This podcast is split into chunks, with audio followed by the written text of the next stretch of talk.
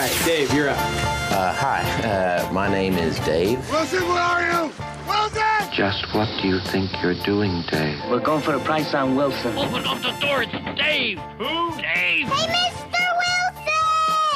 Time to bring in Bloomberg Stocks editor Dave Wilson with his stock of the day. And Dave, the ticker is WLB. Right, Westmoreland Coal. And uh, just to kind of put it in context, you know, one of last week's charts of the day showed how the Trump trade in U.S. stocks had come and gone, according to Canaccord Genuity strategist Tony Dwyer.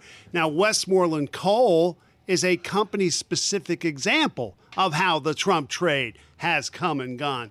Westmoreland produces thermal coal, which utilities burn to generate electricity. Company also operates two coal-fired power plants in North Carolina.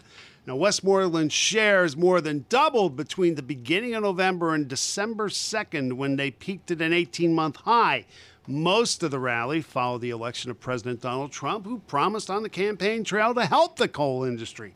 Since then, Westmoreland has given back the entire gain. The final straw was today's release of first quarter results.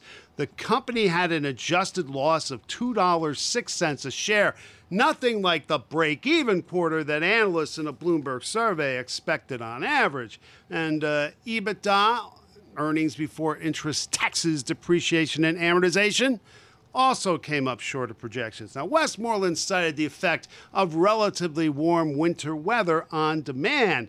The results certainly affected demand for its shares. They tumbled 18%, the biggest decline since October 2015. All right, Dave Wilson, thank you so much.